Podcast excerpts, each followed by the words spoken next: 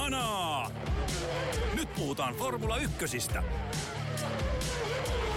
Ohjelman tarjoaa Viaplay.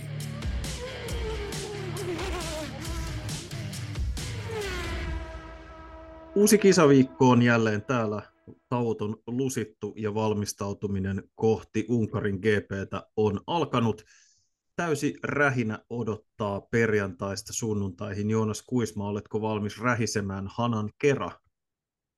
Mä oon ollut viikon teltassa Kustavissa ja mä oon erittäin valmis nyt laittamaan Hanaa.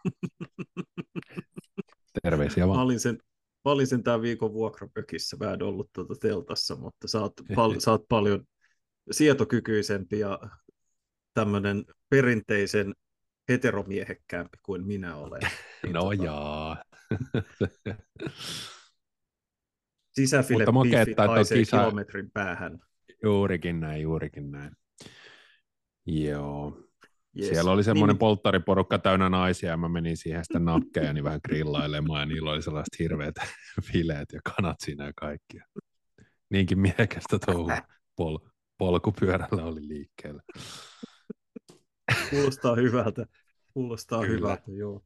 Tota, mutta Hei, nyt ollaan, ollaan kotiuduttu ja, muut, kotiuduttu ja paikkauduttu puolin ja toisin. Hungaroring on, on tulossa tosiaan. Ennen kuin mennään kisaan, meillä on niin paljon hyviä uutisia, joilla me voitaisiin aloittaa. Aloitetaan niillä. Ja tietysti kuumin uutinen viime viikolta on se, että Alfa Tauri päätyi itse asiassa odotettua aikaisemmin aika odotettuun ratkaisuun, eli Nick de Vries sai lähteä kymmenen kisaa heikkoja tuloksia, sai riittää Helmut Markolle aina yhtä kärsivälliselle kuskipäällikölle, ja, mutta tilalle ei tullutkaan nuori, nuori kuljettaja Red Bullin akatemiasta, vaan tuli sittenkin Daniel Ricardo, jonka suuressa viisaudessani taisi viime jaksossa julistaa, että ei ole tulossa sille paikalle, näin luki sanomalehdissä, ja minä uskon siihen. Mutta Ricardo tuli sieltä, mitä mieltä ensimmäiset ajatukset? No eka ajatus oli, että tota, ei ollut tietenkään mikään yllätys. De Vries on ollut aika katastrofi tai täysi katastrofi tällä kaudella. Toinen ajatus oli se, että rest in peace, ää, De Vriesin F1-ura ei kauaa kestänyt. Ää, ja sitten kolmas ajatus oikeastaan, mikä mulla tuli siitä, mistä voidaan kohta keskustella, on se, että, että mikä, mikä, miksi Alfa Tauri on olemassa ja mitä se puuhaa. Sitä mä oon tässä viime päivinä jonkin verran pohtinut. Mennään siihen Alfa Taurin olemassaolon kysymykseen kohta, mutta aloitetaan, tai jatketaan vielä tästä De Vries ja Ricardo-hommasta jonkun aikaa, koska siinä tosiaan on muutamakin puoli, joita, joita käydä läpi. Ja siis De Vriesin kohdalla sanotaan, että onhan kymmenen kisaa on ihan lohduttoman lyhyt aika antaa näyttöä, jos me mietitään, että Helmut Marko puhui tuossa talvella siitä, kun Juki Tsunodalla oli kaksi F1-kautta alla, että nyt on kolmas kausi, että kolme vuotta vaatii, että F1-kuljettaja Mm. löytää itsensä ja nyt pitää tulla niitä tuloksia, niin kolmen kauden sijaan Nick de Vries sai kymmenen kisaa.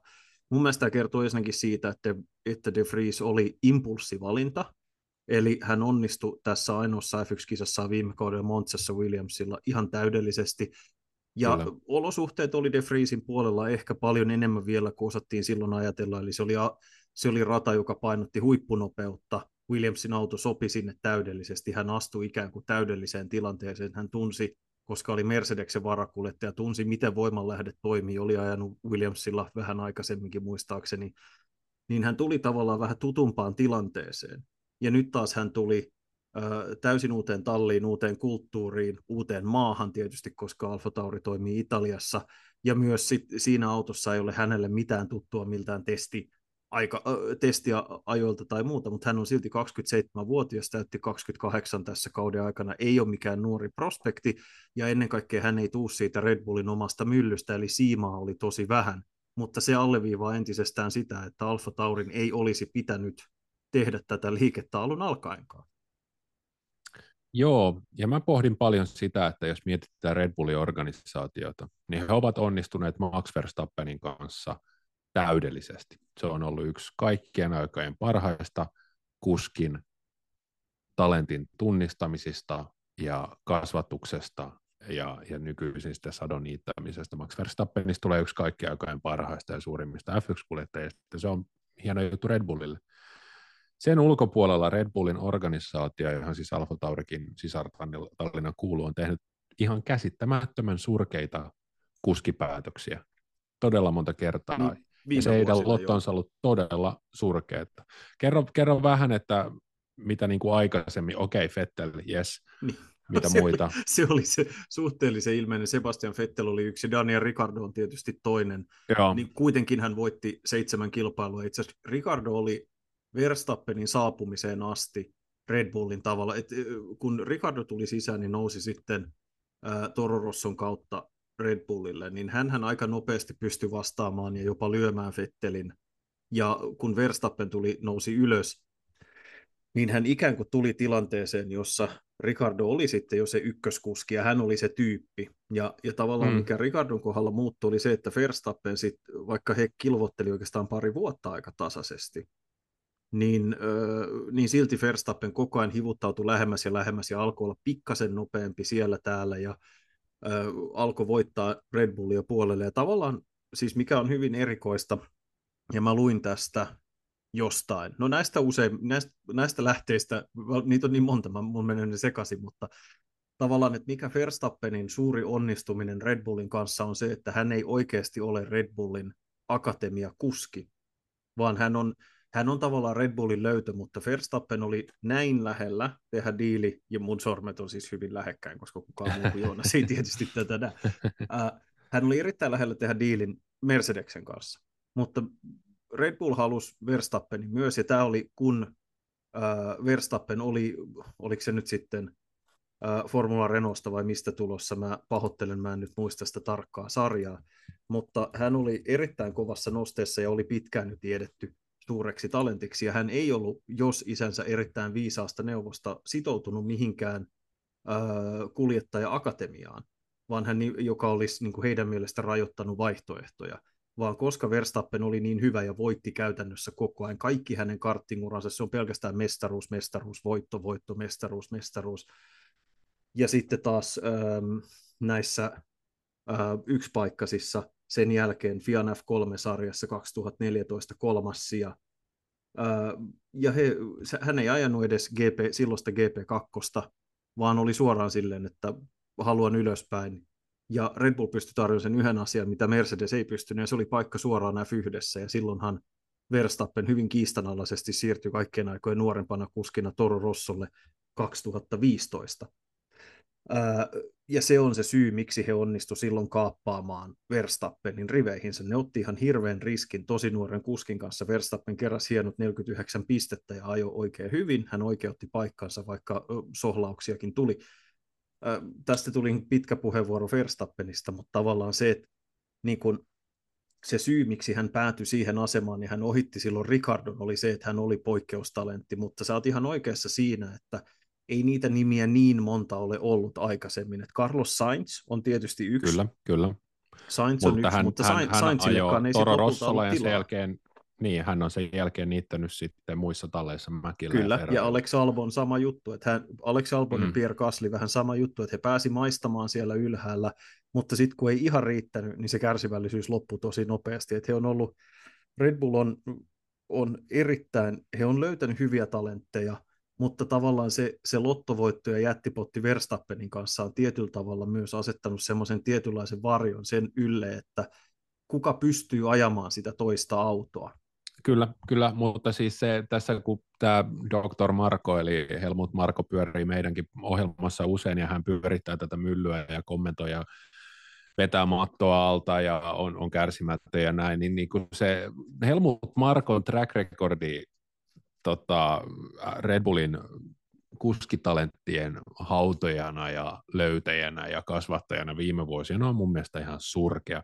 Että lähtee just tästä, että miten Gasly ja Albonia kohdeltiin siinä kakkosautossa. Okei, Juki Tsunoda on ihan jees Alfa Taurilla, mutta esimerkiksi kun se paikka aukesi, kun Gasly siirtyi Alpinelle, ja Tsunodalle tarvittiin toinen kuski, niin ei sieltä, sieltä Red Bullin tästä kehutusta kuskiakatemiasta ei löydy niitä nuoria.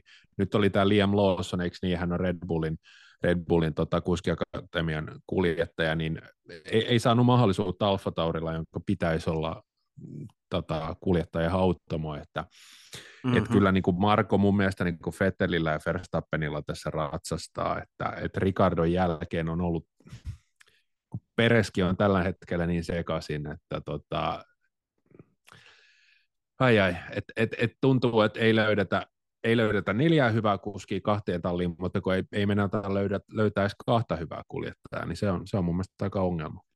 On, ja se on, mutta mä sanoisin, että se ei ole ehkä niinkään vaikeus löytää talentteja. Et ehkä, ehkä on, jos sitä pikkasen hio tätä, mistä me ollaan varmasti, molemmat puhutaan samasta asiasta, on se, että he on hyviä löytämään talentteja, mutta miten saadaan neljä lahjakasta kuljettajaa istutettua samaan aikaan näihin kilpa-autoihin ja jokaisesta otettua maksimi irti, niin Kyllä. se on hemmetin vaikeaa. Se on tosi vaikeaa kaikille talleille, mutta Red Bullissa ehkä se dynamiikka tekee siitä vaikein, että se sama tavallaan verenhimoinen revi ja raasta tiesi ylöspäin, niin sen, sen ongelma tulee siinä, että sitten Toro Rossolla on tavallaan jo oma asetelmansa, ja sitten kun Red Bullilla nyt Verstappen istuu siellä tuolilla niin ylhäisessä yksinäisyydessä, samalla tavalla kuin aikoinaan Vettel suhteessa vaikkapa Mark Webberiin, joka oli taas tämän Red Bull-systeemin ulkopuolinen, koska silloin Red Bull oli niin varhaisessa vaiheessa.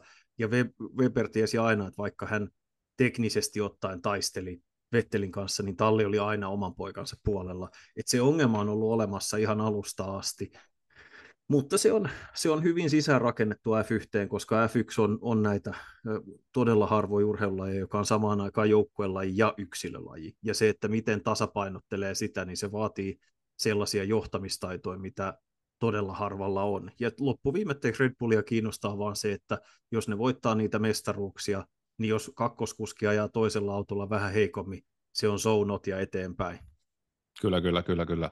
Mutta sitten tässä vielä tässä Red Bullin kulttuurissa se, mikä mua niin kuin ei lakkaa hämmentämästä, on se, että miten selkäydinreaktioilla niitä isoja päätöksiä tehdään.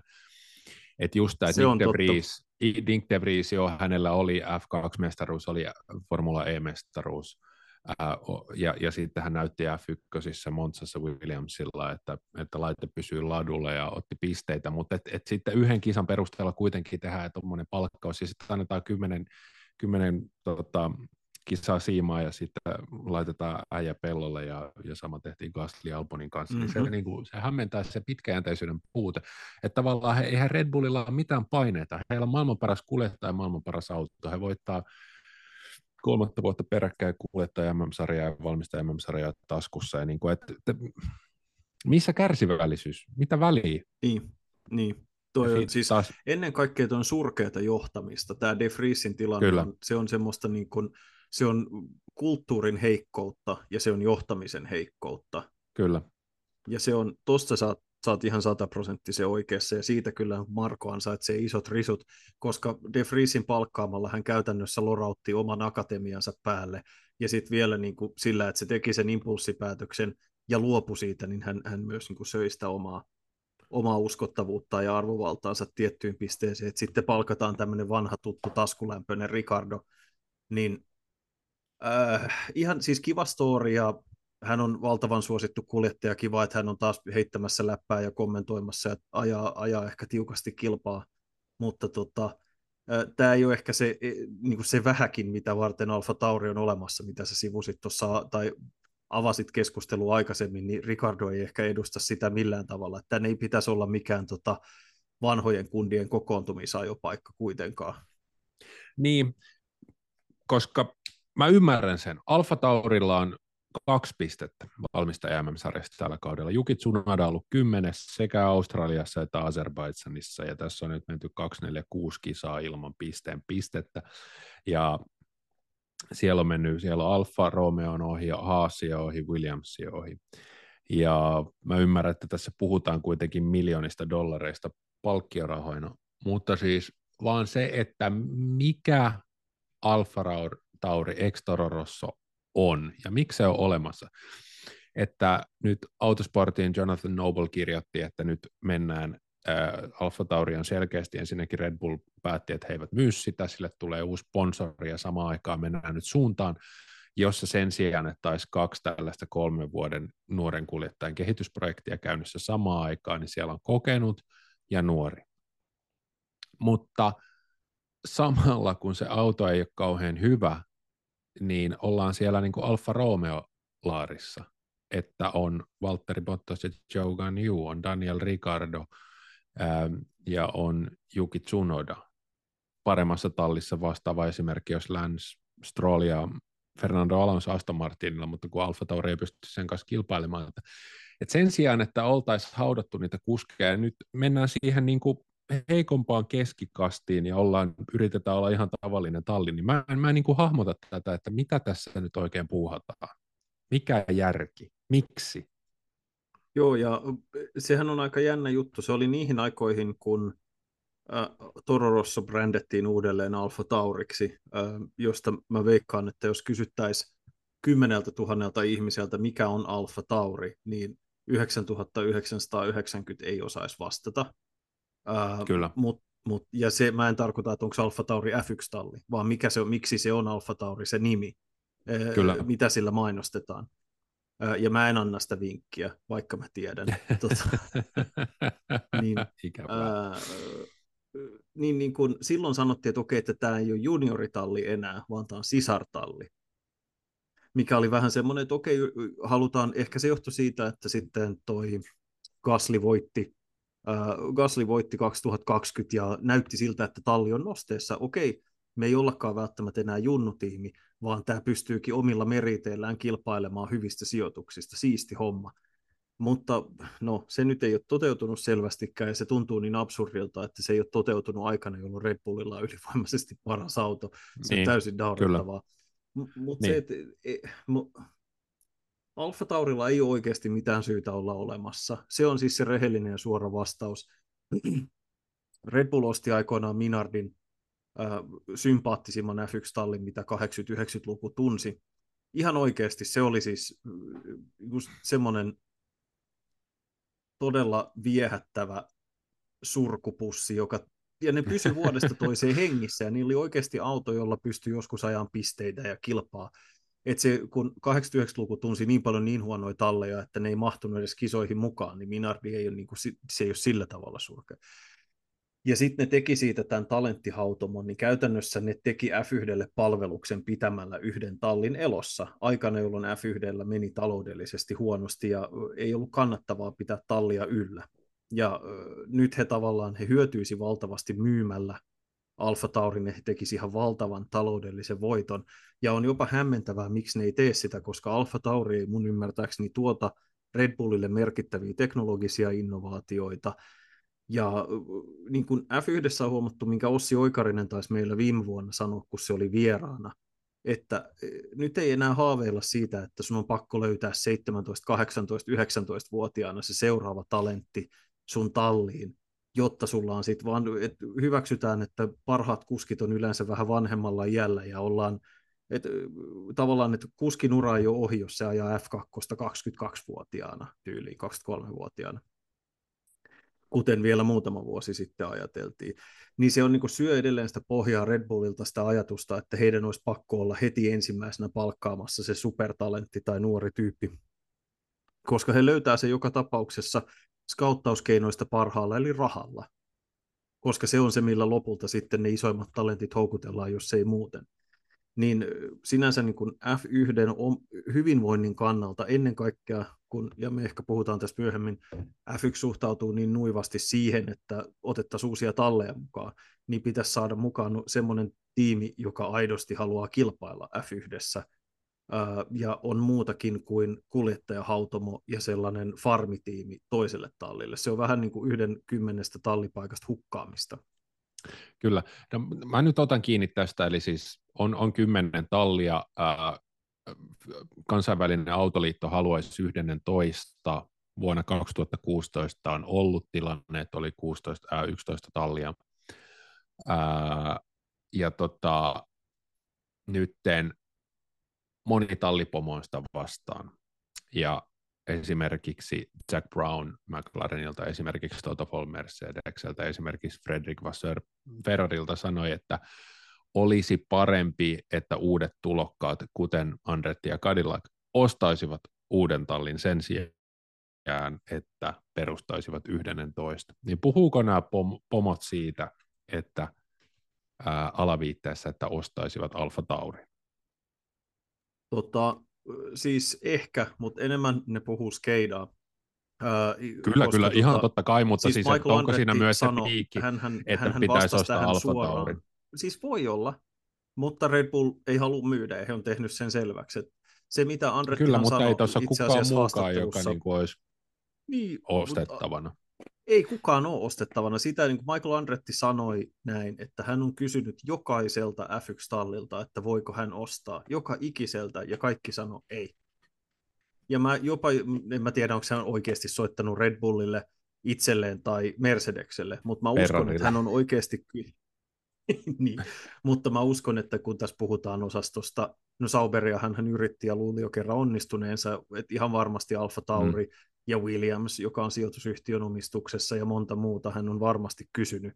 Et mä en epäile sitä ollenkaan, koska Andretti on osoittanut olevansa aiemmin olevansa halukas ostamaan, ja hän vaan haluaa F1-tallin. Häntä ei varmasti kiinnosta, että onko se olemassa oleva talli vai uusi talli, hän vaan haluaa tiimin. Ja hän sanoi tästä, ja Andrettihan on tänä vuonna pitänyt paljon matalampaa profiilia tästä tallihankkeesta kuin vuosi sitten, mutta siihen hän vastasi, että mä oon kysynyt kaikilta, että se on ihan kiva, kun nämä neuvoo, että osta, osta talli, mutta kun kukaan ei halua myydä hänelle, koska Andretti haluaa tietysti enemmistöosuuden, koska hän haluaa päättää, hän haluaa vaikutusvaltaa. Ja e, tässä ei ole kyse siitä, että Ryan Reynolds ja sen kaverit ostaa 5 prosenttia tai 10 prosenttia Alpinesta ja ne tulee tavallaan sellaisiksi julkisboostereiksi, vaan hän haluaa siitä mm. määräävän enemmistö. Kyllä, kyllä miksi kukaan haluaisi tällä hetkellä, kun Formula 1 on suosittumpaa kuin koskaan, ja, ja kai näyttää siltä, että se on myös niin kuin tulevaisuuden moottoriurheilulaji. Miksi kukaan haluaisi myydä? Tällä hetkellä tallit on arvokkaampia kuin ne on ikinä olleet. Niin, se on, tota... siis on mahdollista, mutta mä ehkä niin kuin, öö, sanotaan, että toisaalta se arvonnousukaan ei aina ole ikuista, varsinkin jos me jatketaan tätä maailmaa sulattavaa kesää tässä ilman nyt, että meidän ei tarvitse mennä niin kuin ilmastoaiheisiin suoraan, mutta sanotaan, että joku voisi ehkä ajatella olevansa kaukaa viisas ja myydä tallinsa nyt, ennen kuin kaikki moottoriurheilu suunnilleen kielletään tai muuta vastaavaa. No, Luettiin, että ei nyt tässä ei ole tietenkään heti tapahtumassa, mutta ne arvot on noussut niin valtavasti, että jos yksinkertaisesti vaan ajattelee, että haluan kotiuttaa voittoni ja teen jotain muuta, niin nyt on parempi aika siihen kuin koskaan aikaisemmin. Et ikinä ei tiedä, miten suhdanteet muuttuu. Et on täysin mahdollista, että TV-katsojamäärät Amerikassa romahtaa ja sponsorien kiinnostus romahtaa tai löytyy se seuraava ää, kuuma juttu, joka vetää yleisöt puoleensa. Että F1 on ennenkin kärsinyt yleisökadoista. Toki, toki. Niin, niin siihen, siihen on olemassa syitä, mutta siis harva haluaa myydä ähm, niin kuin määräävää asemaa pois, koska he haluaa, vaikka myytäisiin, niin kuin McLaren on myynyt osuuksia pois sijoittajaryhmille, kun heillä on ollut talousvaikeuksia tai Toto Wolf on ostanut osan Mercedeksen F1-tallista aikoinaan, mutta se ei tarkoita sitä, että Mercedes ei olisi esimerkiksi se, joka lopulta päättää, mi, niin kuin ketkä sitä laivaa, laivaa hinaa ja niin poispäin. Että se on inhottava tilanne Andretille ja on ihan selkeää, että tässä on kaksi eri leiriä. FIA näkee tässä Andretin hankkeessa General Motorsin autojätin ja Cadillacin ja ajattelee, että vaikka tämä olisi aluksi tämmöinen pienimuotoinen yhteistyö, nimellinen, niin se kasvaa ajan, ajan saatossa. Ja se tarina, mitä he on yrittänyt myydä, on se, että F1 väki olisi ollut kovin vaikuttunutta tästä Cadillacin esittämästä suunnitelmasta, että heidän läsnäolonsa hankkeessa olisikin paljon suurempaa kuin mitä on alun perin väitetty. Mutta sekään ei ilmeisesti tee vaikutusta. Et musta ehkä niin kuin yllättävämpää on se, että F1 ei näe mitään kasvupotentiaalia siinä, että tuodaan se uusi talli mukaan että musta on jollain lailla niin kuin outoa, että se nähdään pelkästään sellaisena, että ne tulee viemään meidän yhteiset rahat. Et Kyllä. Eikä niin kuin semmoisena, että eikö, tämä, eikö todella niin kuin GM ja tämmöinen tiimi voisi niin kuin aidosti tuoda lisää kiinnostusta. Musta on hyvin erikoista, että siihen suhtaudutaan noin nihkeästi.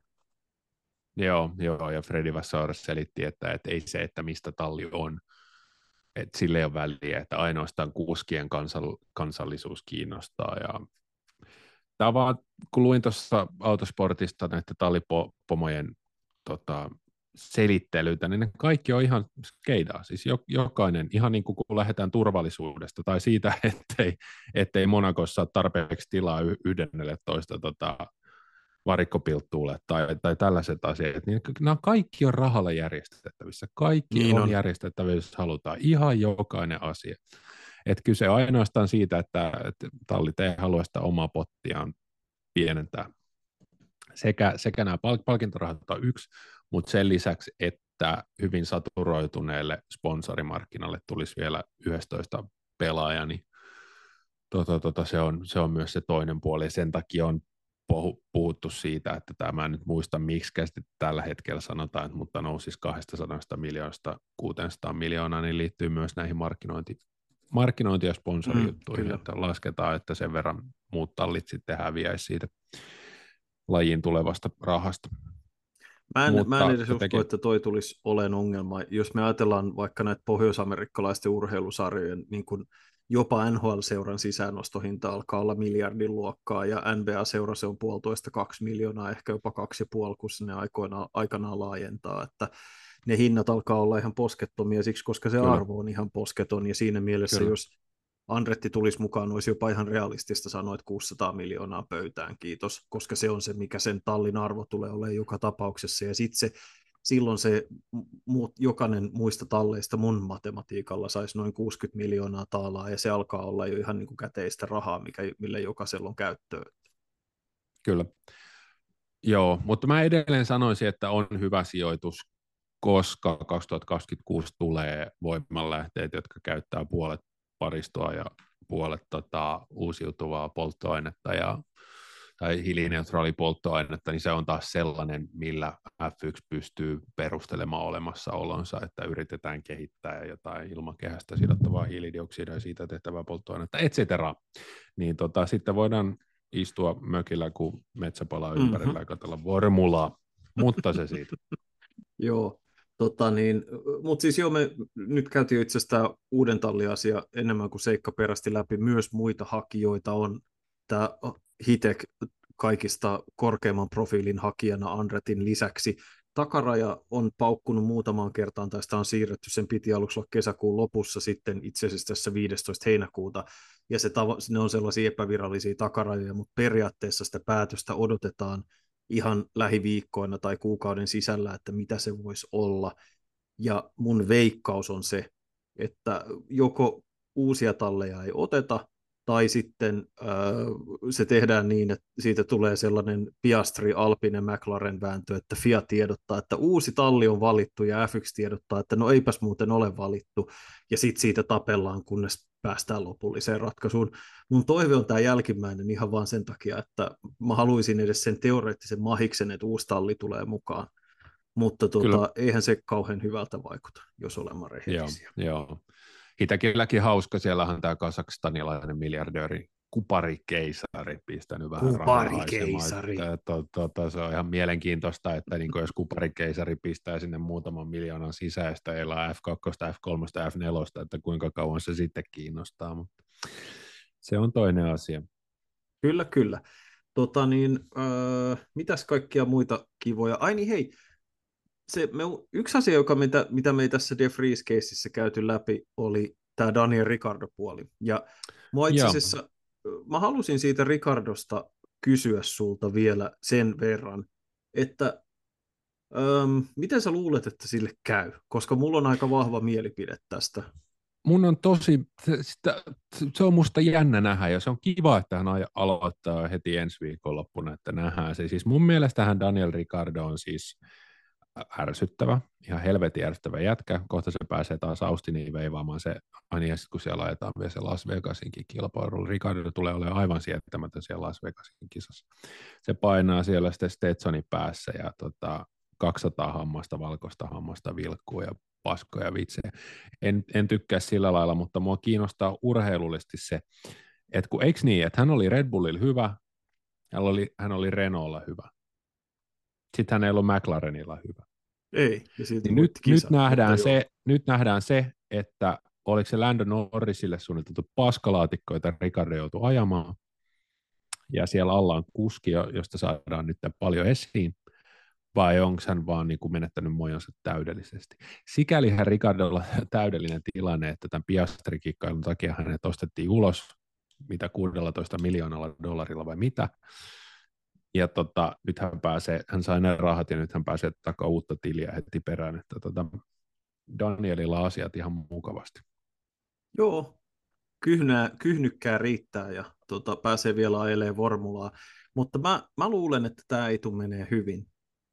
Ja tota, syy on se, että, ja tästä on ollut paljon kiinnostavia asiantuntija-arvioita, ja mä, mä melkein jopa osaisin sen ihan omillaankin povata, mutta Alfa Taurin auto on melkeinpä huonoin mahdollinen nimenomaan Ricardon ajo-ominaisuuksille sen perusteella, että jos tämä McLaren-katastrofi indikoi mitään siitä, että minkä tyylistä autoa Ricardo tykkää ajaa, niin se asia, minkä kanssa hänellä on erityisen vaikeaa, on se, että jos auton peräpää ei ole vakaa, ää, mm. ja hänellä on vaikeuksia, että jos esimerkiksi auton mutkaan sisään kääntyminen on vähän hidasta, joka tulee just siitä epävakaasta takaosasta, että se ei ole tavallaan semmoinen, se prosessi ei ole sellainen vakaa, tasainen ja ennakoitava, vaan se on, niin kuin Lando Norris kuvailee McLarenin autoa, että joka kerta kun ajaa hitaaseen mutkaan, niin se käyttäytyy ihan eri tavalla ja sun pitää reagoida millisekunnissa siihen, että miten se menee, mikä on varmastikin vaikeaa ja kuulostaa siltä, että se on aika hanurista. Tota, ja Alfa, Alfa Taurin auton ylivoimasti suurin heikkous on epävakaa peräpää autossa. ja tota, niin, ää, niin se, tämä yhdistelmänä kuulostaa sellaiselta, että mä en ole ihan varma, meneekö tämä loistavasti. Rip et, Daniel. Niin, siis et hirveän indikatiivista tulee olemaan se, että miten nopea hän on suhteessa Tsunodaan. En moittisi häntä, jos hän on he, niin tässä ensimmäisenä kisaviikonloppuna hitaampi tai saman, saman vauhtia menee, koska hän on ollut pitkän aikaa ajamatta eikä ollut tämän auton ratissa kertaakaan. Mutta selvä on se, että jos Ricardo kiinnostaa F1-uran jatkuminen tämän loppukauden jälkeen, niin hänen täytyy osoittaa kauden loppuun mennessä, että hän on nopeampi kuin Tsunoda. Ja toisaalta Kyllä. mitä se kertoo Tsunodasta, jos McLaren floppi Ricardo tulee sisään ja pyh- pyyhkii sillä lattia. Tämä on taas vähän tämmöinen niin Red Bullin kahden suunnan miekanterä molempien kurkuilla, niin, ne saa tuossa vielä niin kuin molemmat pojat ulos tuolta. Mutta mitä sä luulet, mitä sä luulet jos ja Ricardo tulee onnistuu Daniel, hyvin? Daniel Kvyat pallaa Alfa Taurille. We shall see, One boys, who will survive. Dr. Marcos, exciting experiment.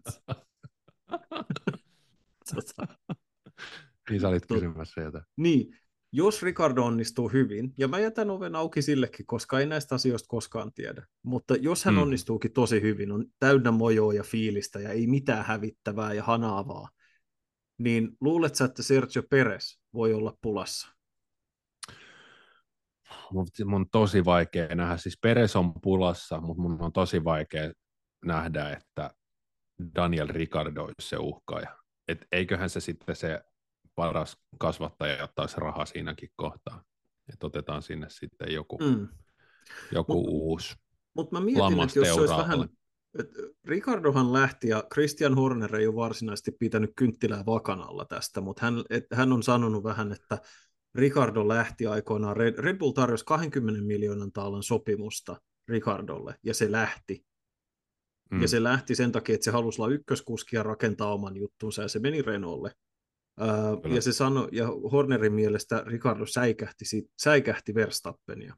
Ja Ricardo-versio tietysti on taas se, että Red Bull suosi Verstappenia, miksi jäisin sinne.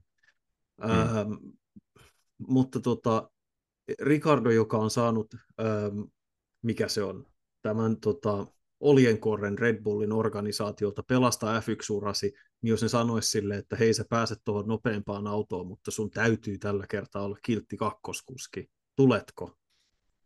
No eihän Ricardolla mitään muuta vaihtoehtoa niin. enää. Niin sitten mä, niinku, toi on se, on se niinku- skenaario, missä mä näkisin kyllä, se sille, että me ollaan kyllästytty huippu. tähän Peresin sohlottamiseen, että sä oot tyytyväinen niin. kakkoskuski ja sillä hyvä.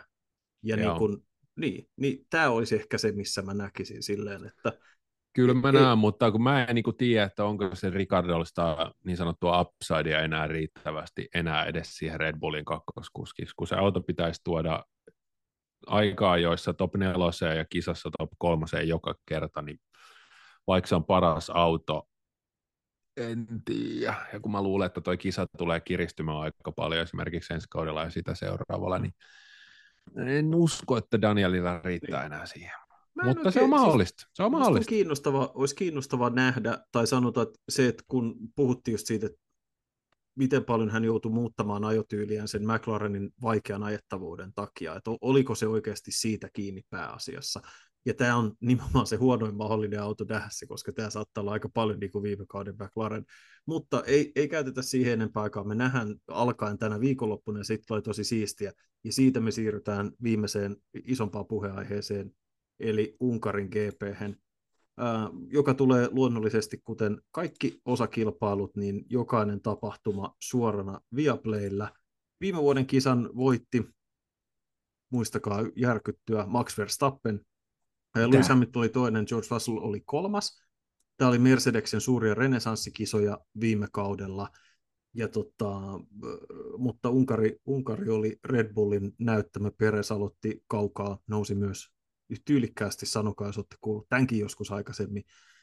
Ja nyt ajetaan, no ajetaan pääasiassa sijoista Verstappenin takana todennäköisesti, mutta Joonas, luulet sä, että Unkari tulee esittämään vähän erilaisen järjestyksen kuin mitä me nähtiin Itävallassa ja, ja tota, Britanniassa? Sanoiko se just vähän aikaa sitten, että McLaren on huono hitaissa mutkissa? Joo. Ää... Oliko niitä tuolla Unkarissa? tota, tota, no, ei ole varmaan mitään epäselvää, että kuka kilpailu voittaa. Se on, se on varmaan aika selvää. Se on Pierre Gasly Alppinella. Kyllä, Mutta, tota, tämä on se päivä. Mä just tässä nyt yritän epätoivoisesti kaivella, että tota, mitäs toi aikaa jo meni viime, viime kaudella? En jaksa. Jaksanko? Viime en kauden jaksa. aikaa jo meni sillä tavalla, että itse asiassa molemmat Red Bullit suoriutu, suoriutu suhteellisen heikosti. Verstappen jäi ruutuun kymmenen sen takia, että olikohan se niin, että häneltä äh, hylättiin yksi kierrosaika Tota, oli, onkohan tämäkin taas näitä ratoja, jossa just se viimeinen tota, semmoinen pitkä loiva kaare ennen pääsuora on sellainen ratarikko, ratarikko Mä en jaksa enää. Ei, ei, Mielellään ei, ei kiitos, ei, mutta joo, ei, Verstappen jäi ruutuun 10 niin. ja Peres putosi Q2 tota, enteellistä, mutta totta. Uh, George mm, Russell se oli voidaan paalulla. hyvin nähdä se oli hänen uransa ensimmäinen Niin, juuri tämä, juuri tämä, juuri tämä. Russell oli paalulla pa- ja tota, Sainz ja Leclerc oli ruuduissa 2-3, Lando Norris kaikesta huolimatta ruudussa neljä, aikaa jossa nopea kisassa ei lähellekään niin nopea. Um, ja Alpinet sen jälkeen. Ja itse asiassa Bottakselta yksi loppukauden parempi aika, jo hän oli ruudussa kahdeksan. Mutta siis aikaa jo näytti jo silloin Mercedeksen kannalta oikein hyvältä, Ferrari näytti kisassa hyvältä, ja lopulta tosiaan Mersut sijoilla 2 ja 3, äh, Sainz, Peres, Leclerc 4, 5, 6, niin tota, siltä, se näytti, siltä se näytti viime vuonna, ja oli myös yksi ensimmäisiä kisoja, missä nähtiin Astonilta pieniä muutoksen merkkejä. Mutta anna palaa. Joo, koska siis mä muistelen, että, että Hungaroringin kisa viime kaudella oli yllättävän hyvä suhteessa siihen, että miten kaamea GPS on yleensä ollut, että ne ainakin viime kauden vielä uudet, uudet sääd, sääd, säädöt ja uudet säännöt ja uudet autot niin toimii aika hyvin tällä radalla.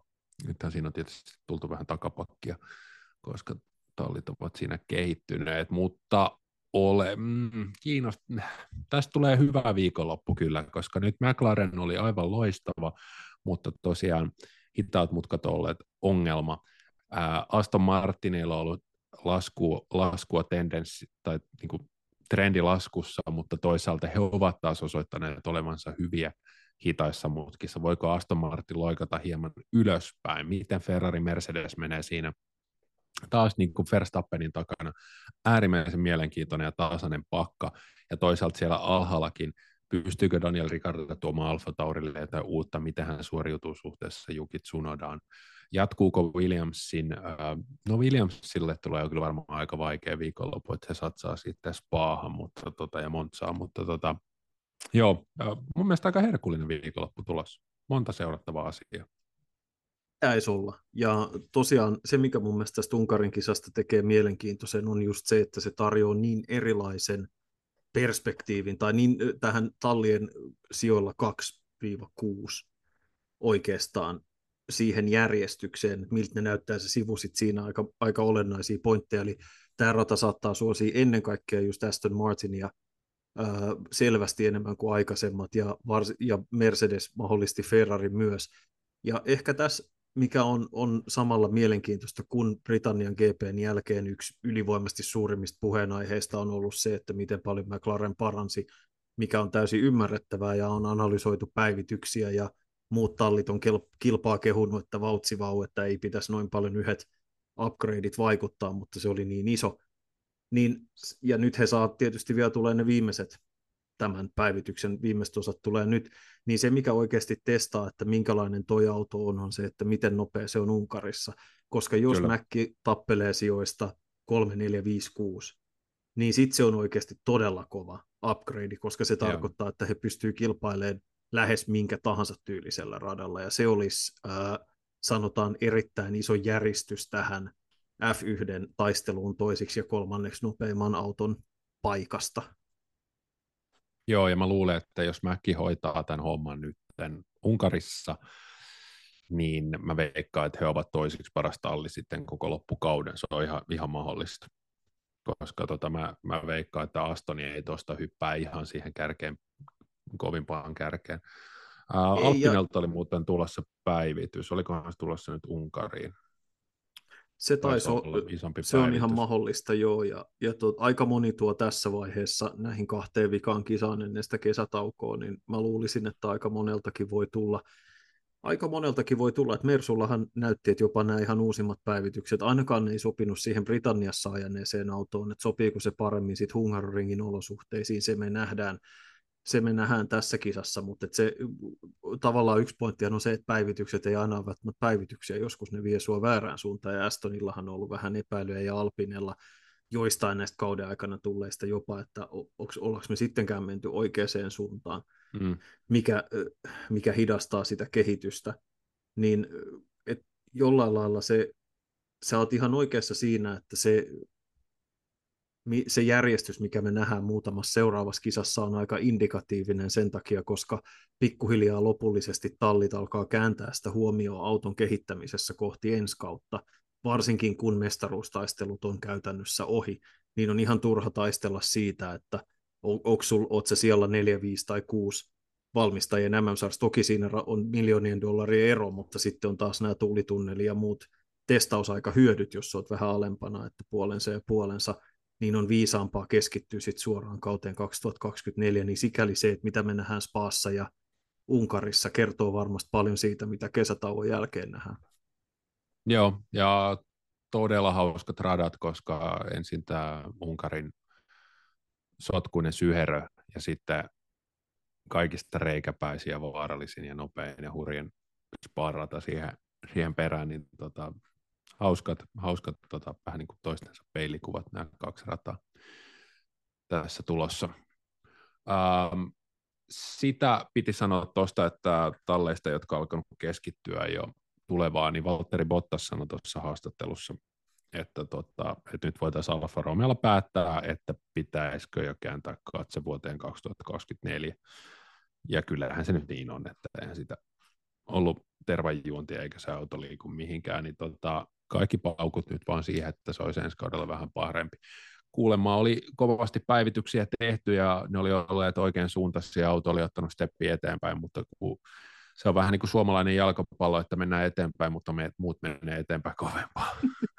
niin, tuo oli just, mä siis sanottu sama, mutta se ryösti tuon mun nenä edes. Toki nykyisin tota ei voi sanoa, koska suomalainen jalkapallohan menee suorastaan hurjaa vauhtia eteenpäin. Kyllä, kyllä. Mutta tämä oli mun mielestä hyvin kertova osa tästä Bottaksen kommentoinnista, että ää, emme ole saavuttaneet tavoitteita, jotka asetimme tälle kaudelle. Olemme ottaneet askeleen eteenpäin, mutta myös muut ovat tehneet sen. Meillä ei ole enää mitään uutta tarjottavaa kahdessa viimeisessä kisassa ennen kesätaukoa. Hän sanoi siis viittasi näihin päivityksiin, eli Alfalta ei ole tulossa mitään.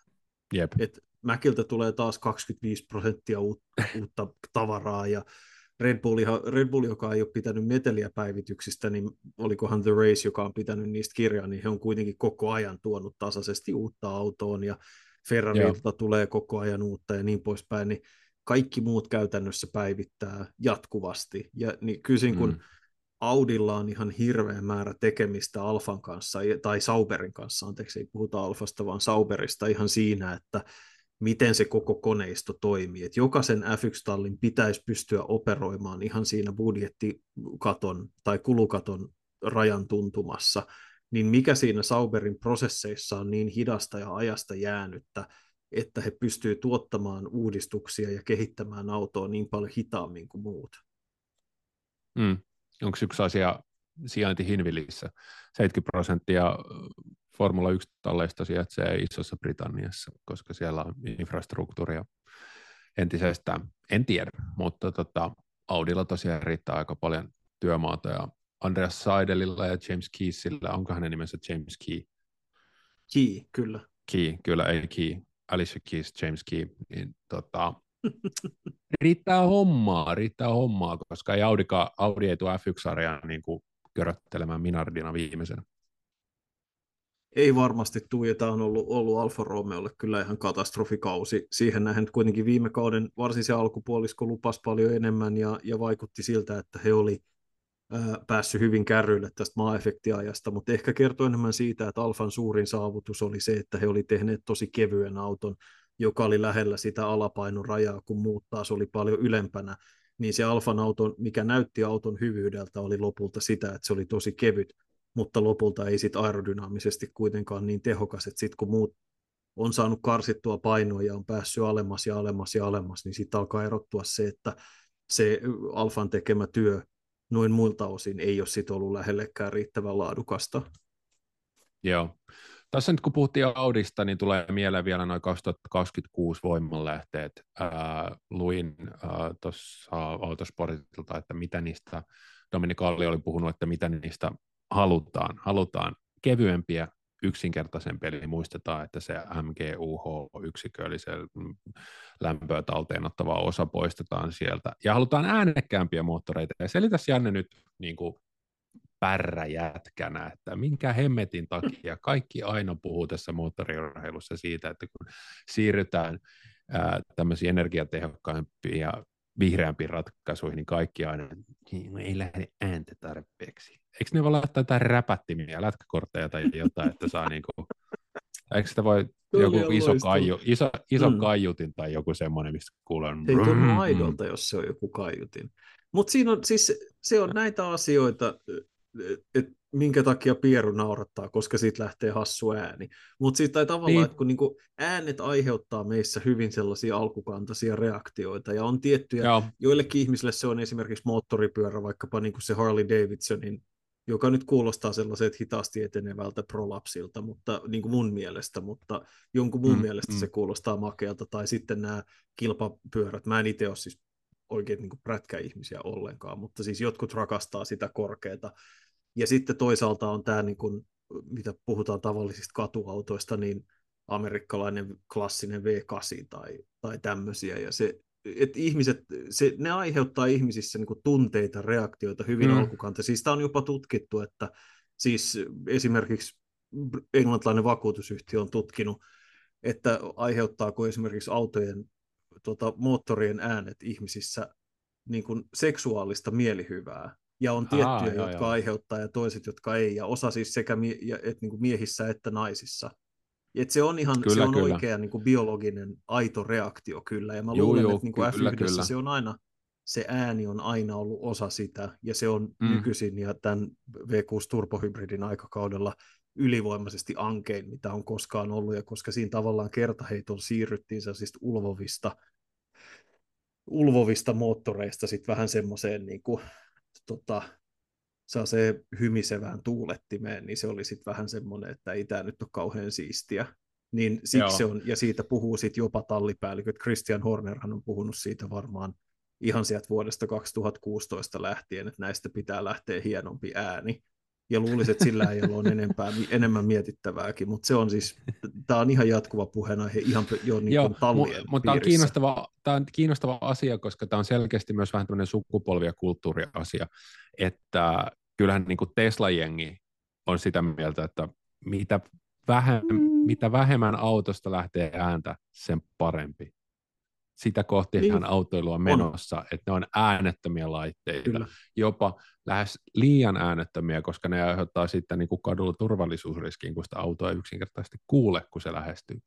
Kyllä. Mutta sitten meillä on moottoriurheilussa vielä tämä niin kuin Bernie Ecclestone-jengi, että hei, nyt hiivattiin tämä vihreä ekoilu ja niin kuin kunnolla sinne V12. Niin ja siis, mutta sehän olisi se, sehän olisi se makein juttu, että jos pystyttäisiin kehittämään se, että siitä lähtee makea ääni, mutta se olisi myös niin kuin ekologinen ja järkevä. Ja ei se, ei se varmasti mahdotonta ole, että ei sen tarvi olla V8 tai V10, että siitä saa sen irti. Äh, mutta jotenkin niin kuin, mä ymmärrän, mitä sä ajat takaa, ja varsinkin katuautoilussa, siis mä oon ajanut hyvän aikaa sähköautoa, ja en mä niin kuin kaipaa siinä, sen, sitä ajaessa, en kaipaa yhtään sitä, että pitäisi kuulua niin kuin pärinää ja pörinää, mutta kyllä se kuitenkin moottoriurheilu jollain lailla kuuluu. Joskin kun olin paikan päällä katsomassa Formula E-kisaa, olihan se outoa, mutta toisaalta ei se häirinnyt sitä kisan katsomista ollenkaan, että sieltä ei kuulunut murinaa, vaan kuului sellainen niin kuin, ja, sit, ja niin kuin lähinnä se suurin ääni, mitä sä kuulet, on kun renkaat menee, pyörii kovaa vauhtia sit asfalttia vasten. Ei se silti häirinnyt lopulta. Joo, mutta tämä oli tosiaan, Dominika oli ihan hyvin se selitti, että kyllä tämä siis, tämä ääni kuuluu siihen, koska F1 olisi voinut mennä tähän niin kuin sähkömoottorisuuntaan, mutta he kokevat, että se on niin kuin toisen, missä F1 toimii, ja siksi he menevät, että pystytään kehittämään näin, sitä polttoainepuolta, ja sitten saadaan myös sitä ääntä sinne autoon. Eli Joo. kaikki Toivotaan... liittyy myös tähän ääneen tässä. Joo, se on, siis se on, sä oot ihan oikein, se on outoa, mutta mä, mä, mä ymmärrän miksi. Ja sitten se on, jos, se on, jos se ei olekaan enää niin kuin aito mekaaninen ääni, vaan se on jonkun sellaisen ää, jotenkin vähän niin kuin tempuilla tuotettua, niin mä arvaan heti, että se ei tule olemaan kauhean hyvä. Mutta me jäämme Joo. sitä suurella mielenkiinnolla. Kerro vielä loppukevennyksen tähän. Pyöräilin tänään Kustavista tota, Turkuun ja tulin sieltä junalla, mutta pysähdyin Maskussa kirpputorille. Ja tota, siellä oli jonkun vanhan pankin Keijo Roosberg säästölipas. Siinä oli kuva yes. Kekestä ja formula-autosta ja siellä oli Keken nimmari, mutta valitettavasti maksaa 40 euroa, niin mä en ostanut, tota, mä en ostanut meille, meille sitten sitä, että se jäi sinne. Mutta jos olette maskun läheistöllä, niin tota, sieltä löytyy, ei siellä ole kuin se yksi kirppari, niin sieltä löydätte sen vitriinistä. Ihan loistavaa. Äh, Unkarin GP tosiaan tulevana viikonloppuna kaikki tapahtumat suorana Viaplaylle ja tietenkin kattavat analyyttiset studiot ja muut päälle. Me pistetään ovet säppiin tältä viikolta, jatketaan ensi viikolla tutuilla ohjelmapaikoilla siihen saakka. Kiitos ja moi.